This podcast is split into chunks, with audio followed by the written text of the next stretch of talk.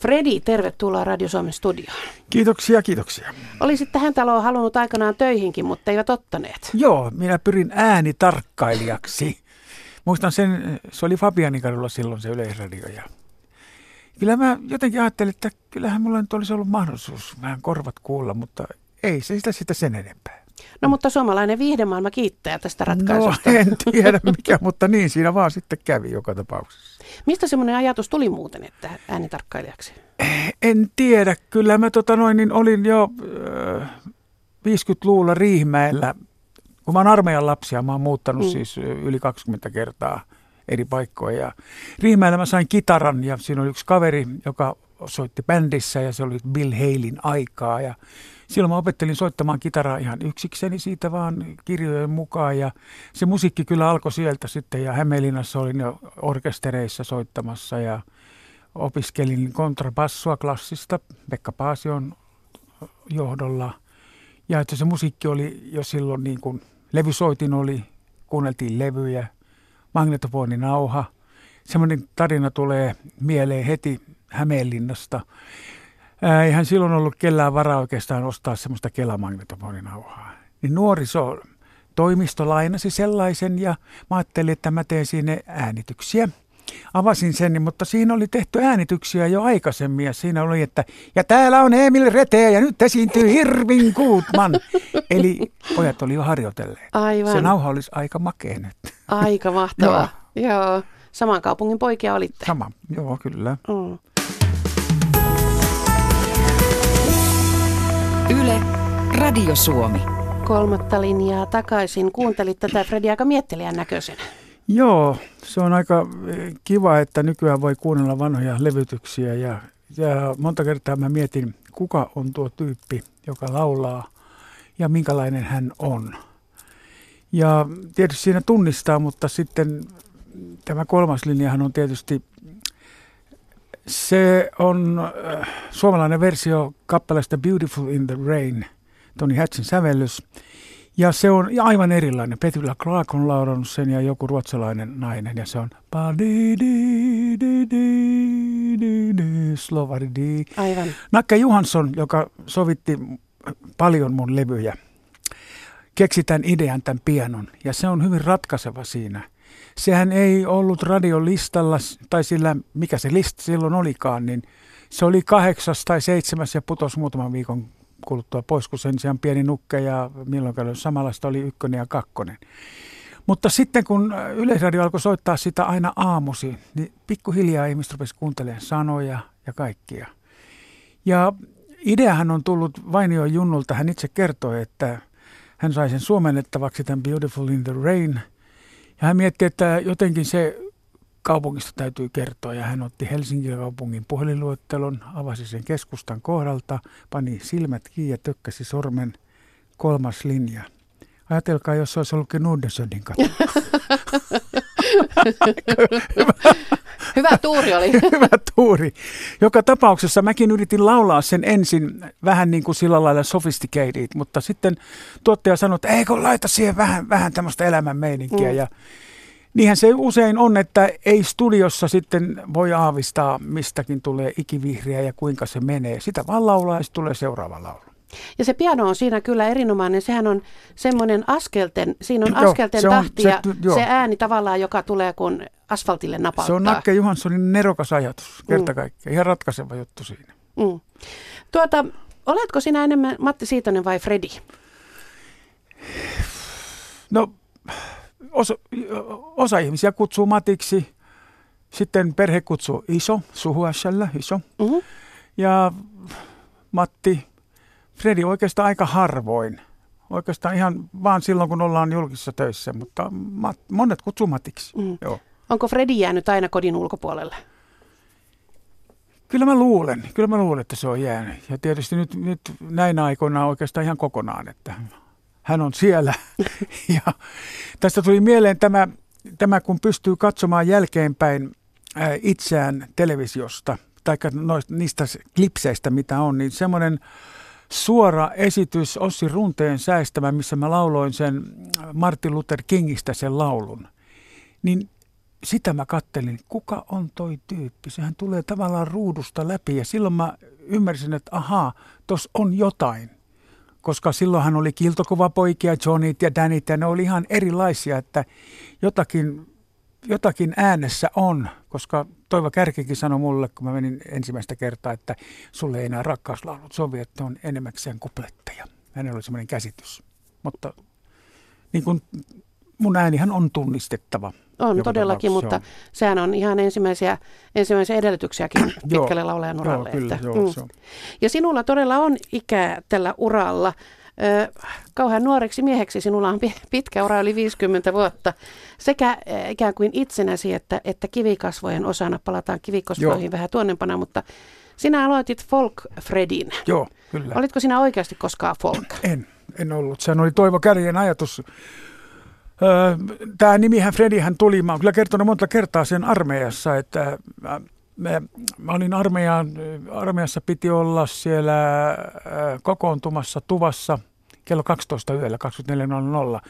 Ja viereinen punkka oli vielä 15 vaille tyhjä, mutta siihen pamahti semmoinen pitkä kaveri, jonka nimi oli Topi Arvey. Hän tuli suorittamaan asepalvelusta. Hän oli Amerikasta tullut. Ja meissä tuli hyvät kaverit ja siihen aikaan sitten saatiin silloin tällöin katsoa televisiota.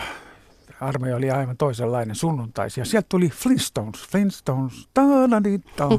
Yhtäkkiä hän sanoi, joo Freddy, mä sanoin joo Barney, ja siitä lähtien mä olin Fred and Barney. Ja sieltä tuli Freddy, ja sieltä sitten tuli, kun kivikasvot syntyivät RUKssa 64-65, niin sitten siitä tuli kivikasvot, eli ensin Stone Faces. Ja sieltä se tulee se nimi sitten. Niinpä. Joo. Ja Freddy sitten Topi sanoi, että mitä sä laulat, mä, että mulla on monenlaisia lauluja, mutta kun nyt tämä folk-juttu, niin laitetaan se folk-viiva Freddy, ja sitten kun sä alat laulaa muuta, niin jätetään se folk pois. Ja niin tapahtui. Ja aika pian aloit laulaa sitten muuta kuin Roskistyökkäriän kyllä, balladia. hy- hyvin. Se oli oikeastaan, oli mä niillä semmoisilla festivaaleilla ja kaikilla konserteissa, missä näitä laulettiin, näitä tämmöisiä lauluja, folk-lauluja ja muita. En mä tuntenut niistä yhtään. Että se, se oli vaan semmoinen Roskistyökkärin balladi ja se kuva lippahattu päässä kaatopaikalla. No se oli uran alku. Se oli uran alku jo. Missä kohtaa sitten musiikki alkoi tuntua omemmalta? Heti kun päästiin laulamaan sitten lauluja, joissa voi käyttää ääntä. Melkeinpä sitten, siinähän oli, me tehtiin Grönin Eikan kanssa yhtä aikaa Spanish Eyes. Ja si- siinä pystyi jo laulamaan. Se, Joo. ja siitä se oikeastaan lähti sitten. Sitten tuli näitä kappaleita, OY sanoi hän ja AP ja kaikenlaista juttua.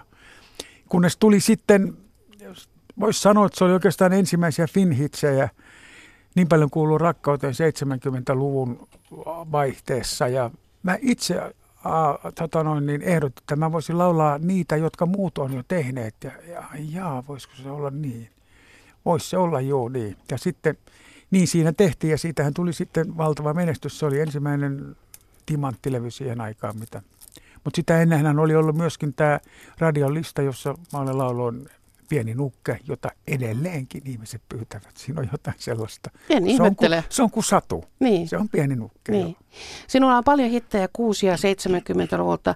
Melkein jokaisesta levytyksestä voisi tulla hitti tai ainakin hitin poikainen. Se oli, se oli vauhdikasta aikaa se 6- ja 70-luvun. Se oli kova aika. Se oli yhtä autolla ajoa, että 100 000 kilometriä vuodessa. Että se, niin kuin mä jo kertonut, että mä olin pois kotoa, tein teostoilmoitusta 276 iltaa. Niin silloin on, on menty koko aika. Mutta ei se nuoresta miehestä tuntunut. Se oli kivaa ihan. Kiva, kiva tehdä. Kiva, kun pääsi menemään. Joo. Minkälaista keikkaelämä oli niihin aikoihin? No keikkaelämä oli menoa ihan, en mä tiedä onko se samanlaista. Silloinhan ei käyty ravintoloissa vielä, vasta myöhemmin sitten. Keikkapaikoille mentiin ja sinne kasat, kamat kasattiin ja väkeä oli, olikohan Paalijärvellä yksi sunnuntai, olisiko siellä ollut melkein kaksi, yli 2000 ihmistä. Että se oli valtava, valtava menestys juuri siihen aikaan. Mm. Lavat oli täysiä ja oli tiistaipaikkoja, keskiviikkopaikkoja, mikä joka päivällä oli joku tanssipaikka. Mahtavaa. Joo. Millaisia ne oli esiintyjän kannalta? Oliko, oliko edes peiliä joka paikassa? ei ollut pukuhuonettakaan Ah. joka paikassa. Puhumattakaan esimerkiksi, miten se nyt sanoisi, toaleteista tai jostakin muista asioista. Mm. Pakkasta oli ja ei, ei ollut oikeastaan mitään. Takahuoneet oli mitä oli, mutta oli semmoisia paikkoja, että piti josta, josta istua siis yleisön joukossa tai sitten bussissa, kun mentiin bussilla sitten. Mutta ei silloin osannut valittaa, kun pääsi vaan kerran keikalle. Ei, ei, ei, se oli ihan, ihan kivaahan se oli. tuota, näinä hittivuosina tapahtui myös niin, että ihminen meni ensi kertaa kuuhun ja haluaisin nyt lypsää sinulta tarinan siitä, että miten sinä näit sen. No, to, no mä, mä olin tullut Kuopiosta Jyväskylään ja siinä puolessa välissä mä muistin, että herra aika, onko se kello 12 aikaa nyt – nyt ne menee kuuhun se ja mulla on pakko nähdä se. Ja mä näin omakotitalon, ajoin suoraan pihaan, koputin oveen ja tota noin, niin emäntä sanoi, joo joo tänne katsomaan äkkiä vaan nyt se kun, joo joo. Siellä me katsottiin, siellä oli varmaan toistakymmentä ihmistä television ääressä, tarjottiin kahvit ja pullat vielä ja sitten mä sanoin, kiitos. Niin se kävi. Eli julkisuudesta on myöskin hyötyä. Mm. Julkisuudesta on hyötyä ja tämmöisiä hassuja tapahtumia. Onko julkisuudesta koskaan ollut haittaa? No tietysti se, ei se nyt varsinaisesti haittaa ole. Sitä, ihmiset tietysti tunnistaa, joskus muistan semmoisen, kun menin pensa-asemalle erässä paikassa, se pienessä paikassa ja menin ravintolaan sisään tai sinne pensa-asemalle, koko sali hiljeni, hups, aha, toi tuli ne seurasi kaikki ihmiset, kun mä maksoin, otin kahvikupin. Aha, nyt. Ja sitten yksi meni laittaa levysoittimeen levyn, mitä mä laulan, koska ihmiset halusivat nähdä, että miltä se näyttää nyt, kun se oma kappale tulee. Se on mm. tunnistettavaa. Mutta ei sekään mitenkään kiusallista ollut, se on vähän, vähän sillä lailla. Mutta, mutta niin kuin kaikissa isommissa kaupungeissa, pääkaupungeissa, niin Helsinki on toinen. Siellä, täällä ei ole niin oikeastaan noterattu koskaan. Ihmiset meni vaan ja meni. Mm. Ai toi, Mm. Että ei siitä sillä lailla ole ollut haittaa. Aivan. Ö, sinulla on hieno tenoriääni ja joo. ilmeisesti se on pysynyt aika samana, eikö se on, niin? Se on ihan sama, se on sama. Joo. M- miten semmoinen temppu tehdään? Temppu tehdään niin tässä, että kun tenoreillahan yleensä on, tai mieslaulajalla niin sanottu ylimeno ääni siinä, onko se nyt sitä geen kohdalla, mä en edes tiedä, koska mulla ei semmoista ole yksinkertaisesti, jolloin niin vaihdetaan vähän rekisteriä ja ja mulla ei ole semmoista, ja mun vaimoni Everitta kertoo, että ja Matti Salminen oli sanonut, että no Fredin äänihän tulee ihan omasta paikasta. Ja en, että miten, miten sen oikeastaan ottaisi? Oliko tämä nyt Minä en tiedä, mutta, vai joku mutta se, se tarkoittaa sitä, että mä vedän samalla lailla sinne ylös. Mä voin aamulla laulaa heti sen. Mä tiedän, missä se on ja mitä Joo. tulee. Se on, mä en laula kovin matalalle, mutta ääni on ihan Siinä on tietysti tekniikkaa, jolloin se ääni vähän sijoitetaan eri paikoille ja siihen voi saada herkkyyttä ja varsinkin jos on ääni huonossa kunnossa, on ollut sellaisia tilanteita, että ei ole tarttunut oikeastaan pystynyt laulamaan ja muistan eräänkin tilaisuuden, aamulla ei ollut ääntä ollenkaan. Sitten pikkuhiljaa tuli ja oli sellainen pikkujoulujuttu, niin mä lauloin niin joulu joutui jo täältä ylhäältä. Joo. Sain tulemaan kuitenkin ääntä. Ei jäänyt laulamatta silloinkaan? Ei, ei jäänyt, ei jäänyt. Kuinka tietoisesti huollat ääntä? En mitenkään. Mulla ei koskaan saanut mitään koulutusta. Pentti Lasaselta olen saanut yhden tunnin, kun piti matkia Jussi Björlingiä. Mulla on sekin tallessa ja se on kyllä yllättävän hyvä, täytyy myöntää. Midsommar Nat. Mm. Ei, se vaan on se ääni, mikä se on. En, en mä ole tehnyt sille yhtään mitään. Aikamoinen lahja. On, mm. on. Joo. Fredi, äh, Oletko tyytyväinen siihen, minkälainen urastasi on tähän mennessä tullut? Joo, kyllä. Joo. Ei, se on mennyt niin kuin se menee. Koska mä en ole koskaan ajatellut, mitä musta tulisi. En ikinä. Elämä on jollakin lailla tuonut eteen asioita. Ja se jatkuu. Mä sävellän hyvinkin paljon, teen kotistudiossani töitä siinä mielessä. Ja tykkään tehdä musiikista, tykkään olla kotona. Sinä olet paljon tehnyt, säveltänyt muillekin Joo. Eh, lauluja, muun muassa Katri Helenan Katson Joo. sineen taivaan Euroviisun saa sinun käsialasi. Vieläkö teet muillekin? Joo, kyllä mä teen, joo, mä koko aika teen, mutta mä oon vähän huono kauppaamaan niitä. Aa. Joo. Mutta kyllä Katri tässä viimeis, kun nähtiin, sanoi, että nyt täytyy saada joku semmoinen. Joo, no, että mulla on kyllä tässä, katsotaan nyt mitä tapahtuu. Onko muhimassa? No paljon on muhimassa, mutta sitä on vähän, vähän niin kuin, mä olen huono, olen huono kauppamies. Mm. Sun täytyy palkata siihen väliin joku, koska niin. maailmassa on niitä hyviäkin. Muusikolla on varmaan vähän niin kuin näyttelijällä, ettei se, se ammatti koskaan oikein jää, kun se liittyy myös siihen elämäntapaan ja intohimoon. Joo, ei, ei se ei, ei jää koskaan. Se on, se on koko aika olemassa. Se, mm. ei, se ei ole sillä lailla työtä kello, kellosidonnainen. Yle, Radio Suomi. Avaa sydämesi mulle. Tämä on vuodelta, eikö niin, 74. Neljä, joo. Aivan. Joo. Saman nimisen albumin nimikappale. Mitä tämä tuo mieleen? Tämä tuo mieleen semmoisen asian, että olin tehnyt tähän 74 vuonna syksyn säveleeseen kappaleen Elämäni nainen. Ja mä ajattelin, että se on hyvä kappale, se varmasti pärjää siellä. Mutta levyyhtiössä järjestettiin äänestys ja siellä sai sitten tietysti levyyhtiön jäsenet ja samoin asiantuntija Raati valita, mitkä sävelet sinne kilpailuun kultakin artistilta tulee. Ja me lähdimme perheen kanssa lomalle viikoksi ja kun tulin sieltä lomalta pois, niin tuottaja Jaakko Pori sanoi, että kuule nyt kävi niin, että me ei lähetetty sitä sun kappaletta. Kun siinä magnetfonin nauhalla alkoi heti toinen semmoinen, jossa oli niin hyvä intro ja kaikki. Ja mä että voi hyvänen aikaa, mitä te teitte. Ja, mutta näin jälkeenpäin ajatellen, se oli aika hieno juttu, että avasi sydämesi. Mullehan tuli silloin toiseksi ja voiton vei Metsämökin tonttu. Niin. Tämän illan vieras on Fredi, joka on myös yksi neljäsosa kivikasvoista. Ja kuten tuossa jo mainitsitkin, niin RUK 6465 tätä lauluyhtiötä perustettiin. Olette olleet kasassa siis jo peräti 52 vuotta. Mikä on tämän pitkän liiton salaisuus? Ei sitä oikeastaan osaa sanoa. Se, on, se vaan on, että onhan meillä miehistöä vaihtunut, mm. mutta Ismo Saihokorven kanssa me olemme alkuperäisjäseniä edelleen.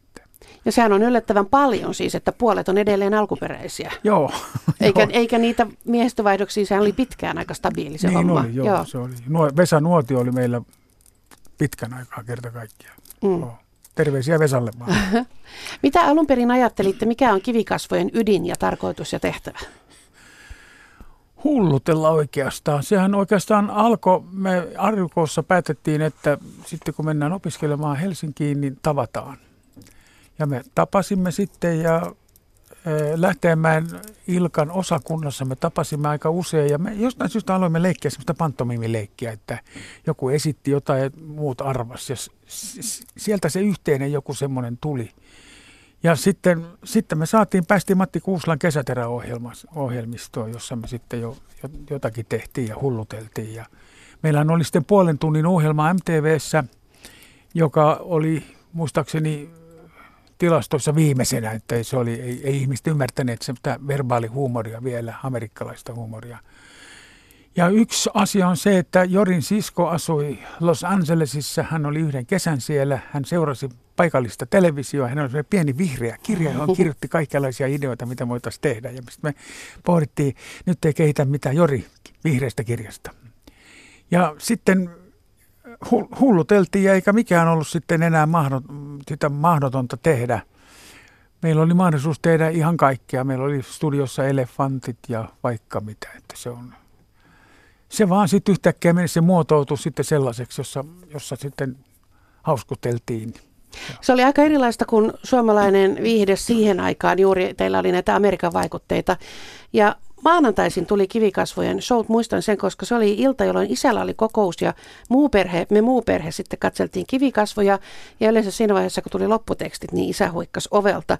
Ja meidän perhe ei ollut ainoa ollenkaan, joka siihen aikaan keskittyi tähän, vaan, vaan katsojamäärät olivat aivan käsittämättömiä.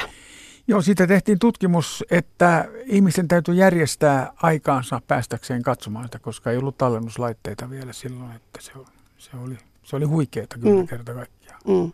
Oli musiikkia, oli sketsejä ja sitten joo. lopussa oli aina sitten semmoinen se iso, sikermä, se, iso se elefanttiosuus. Mä muistan aina, kun sitä yhdessä tehtiin sitä, niin meillä oli semmoinen niin sanottu lappuleikki. Meillä oli valtava määrä lattialla, laitettiin lappuja, sitten, että tuo tulee nyt, eikö tuo, ja taas siirreltiin niitä. Että se... se oli aika hienoa varmaan, että ei semmoista kaikki Suomessa päässeet varmaan tekemään ollenkaan. Ei, joo, ei, ei, ei kyllä. Ja se oli, se oli kyllä, sitä oli kyllä hauska tehdä. Mutta kivikasvot ovat edelleen voimissaan. Kyllä. Nytkin teillä on kiertuen meneillään. joo, kyllä joo. Me ollaan toinen päivä Finlandia talossa. Minkälainen vastaanotto on tällä reissulla ollut tähän mennessä? Kerta kaikkiaan hieno. Totta kai ihmiset, ihmiset taputtaa, nousee seisomaan, koska me käydään Suomi 100. Siinä on lähdetään sodasta käymään. Siinä on rokkaa, siinä on kappaleita, suomalaisia kappaleita, Toivo Kärkeä, Lehtistä, kaikkea ja kaikkea sketsiä välillä. Ja se on, se on tosi hauska ohjelma, mm. kerta kaikkiaan. Ja tuossa välilläkin te olette tehneet myös näitä ää, sil, ää, la, ravintoloissa kivikasvoja, siis siihen aikaan, kun vielä oli näitä ravintolashowta, joita Joo. nykyään ei niin paljon olekaan. Me tehtiin Turun hamburgerbörssiin monena vuonna, samoin me oltiin laivalla. Tehtiin paljon niitä kerta kaikkiaan, kuukausitolkulla. Ja ihmisiä oli, mm. joo. Tajusitteko kiivaimpina kivikasvovuosina, että kuinka suosittuja olitte, että minkälaista se suosio oli? No me, en mä tiedä tajuttiinko, me oltiin melkein koko aika siellä MTVssä, ja, mutta se oli aika, nyt kun jälkeenpäin ajattelin, niin se oli aika rankkaa, koska mähän tein samalla myöskin soolouraa ja mä muistan yhden kahden viikon jaksonkin olin Lappeenrannassa esiintymässä joka ilta, niin aamuksi seitsemään kuvaamaan ja taas takaisin, ja, mutta eihän se nuoresta miestä tuntunut miltään. Kunhan pääsee tekemään. Joo, joo kyllä. Fredi Matti Siitonen, sinä olet myös kaksinkertainen euroviisukävijä. Ensi vuonna 1967 laulu oli Varjoon suojaan ja 76 laulu muistetaan myös ulkomusiikillisesta ansiosta, eli koreografiasta tämä Pump Pump vuosi oli silloin. Minkälaista oli käydä Euroviisuissa noihin aikoihin? 67 Euroviisut mm. Viinissä. Mm, semmoinen huomio oli ensimmäinen, kun tää, mä olin tehnyt täällä jo tv joissakin ohjelmissa täällä. Mä että tämä on tämmöistä odottelua koko aika. Että, niin samaa odottelua se oli joka puolella maailmassa se 67. Mm. Sehän oli hyvin pienimuotoista. Muistaakseni se oli niin, että silloin kokeiltiin uutta äänestyssääntöä, että annettiin vain parhaimmalle pisteet.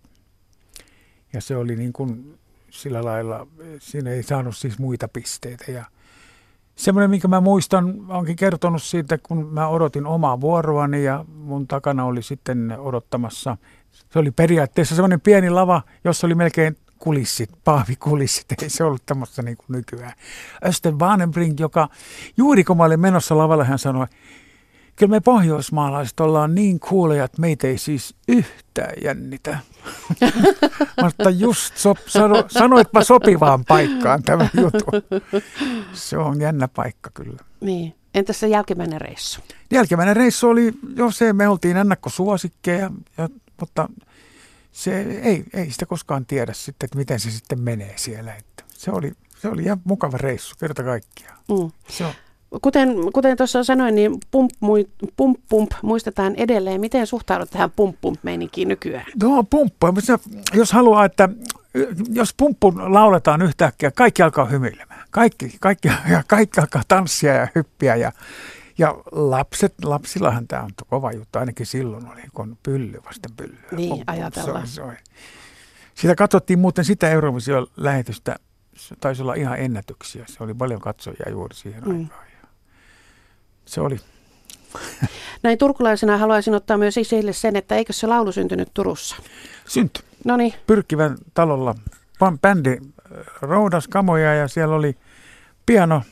Mä kävelin suoraan sinne ja rupesin hakkaa ta ta ta ta ta ta ta ta ta ta ta Siitä se lähti liikkeelle. Mm, loppua historiaa. Loppua historiaa, joo. Fredin uran alusta löytyy todella erikoisia singlelevytyksiä, kuten Napostellaan tai Soppaa soittajille. Tuon Napostellaan muistan kyllä, mutta en Sopasta Sopasta ei muistikuvia. Mistä nämä ehdotukset tulivat? Levyyhtiöltä, Frediltä itseltään vai mistä? No se tuli oikeastaan levyyhtiöltä se soittajalle soppaa. Mä, se oli jonkun muusikon tuommoinen niin huuli ja sitten se tehtiin. Mä en tiedä kuka sen kappaleen oli edes tehnyt. Että, mutta ei, mä olin silloin ihan nuori, ei mulla ollut varsinaisesti mitään sanomista mihinkään. Onhan siellä semmoinen kappale kun Love Storyn takana ratatatatatatatatata, onnekin kappale olemassa, se mitään järkeä. Napostellaan oli ihan oikein sehän liittyi siihen tanssiin, mikä oli. Sehän oli Joo. ympäri maailmaa. Kaikki se, kaikki, huu, ihmiset meni, että se oli se napostellaan. Jotenkin yhdistän sen vappuun.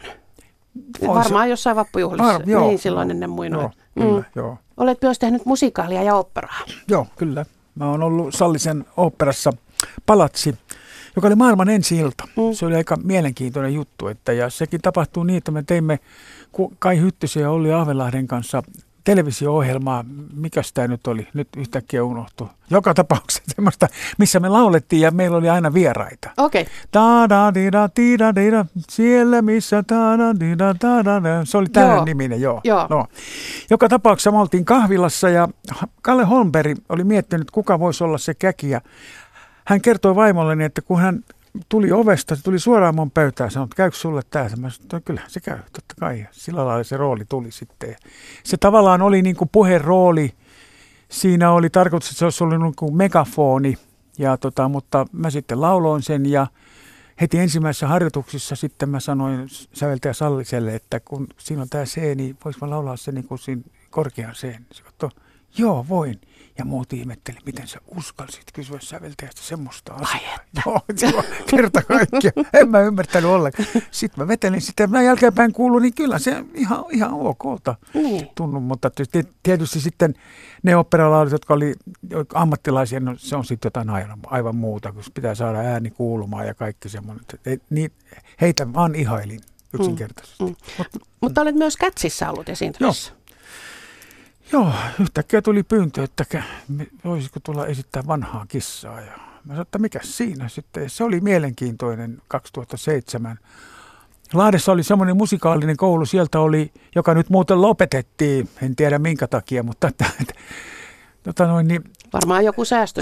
joku säästöjuttu, ja se oli taitavia, taitavia tota noin, niin esiintyjä ja oppilaita kerta kaikkiaan, niitä oli siinä aika runsaasti mukana, ja silloin mä ymmärsin, että aha, me on saatu yksi sukupolvi Ruotsia kiinni. Koska ajatellaan, että 60-luvulla me oltiin niin kuin ihan jäljessä vielä kaikesta. Ja yhtäkkiä me lähdettiin niin kuin ylöspäin. Meillä oli taitavia ihmisiä silloin ja nyt, nyt on todella hyviä huipputaitavia ihmisiä. Ja siinä sitten mä lauloin se vanhan kissan roolin ja siinä olikin sitten tekemistä. Oli loppulaulussa se on kaksi oktaavia on se ääniala.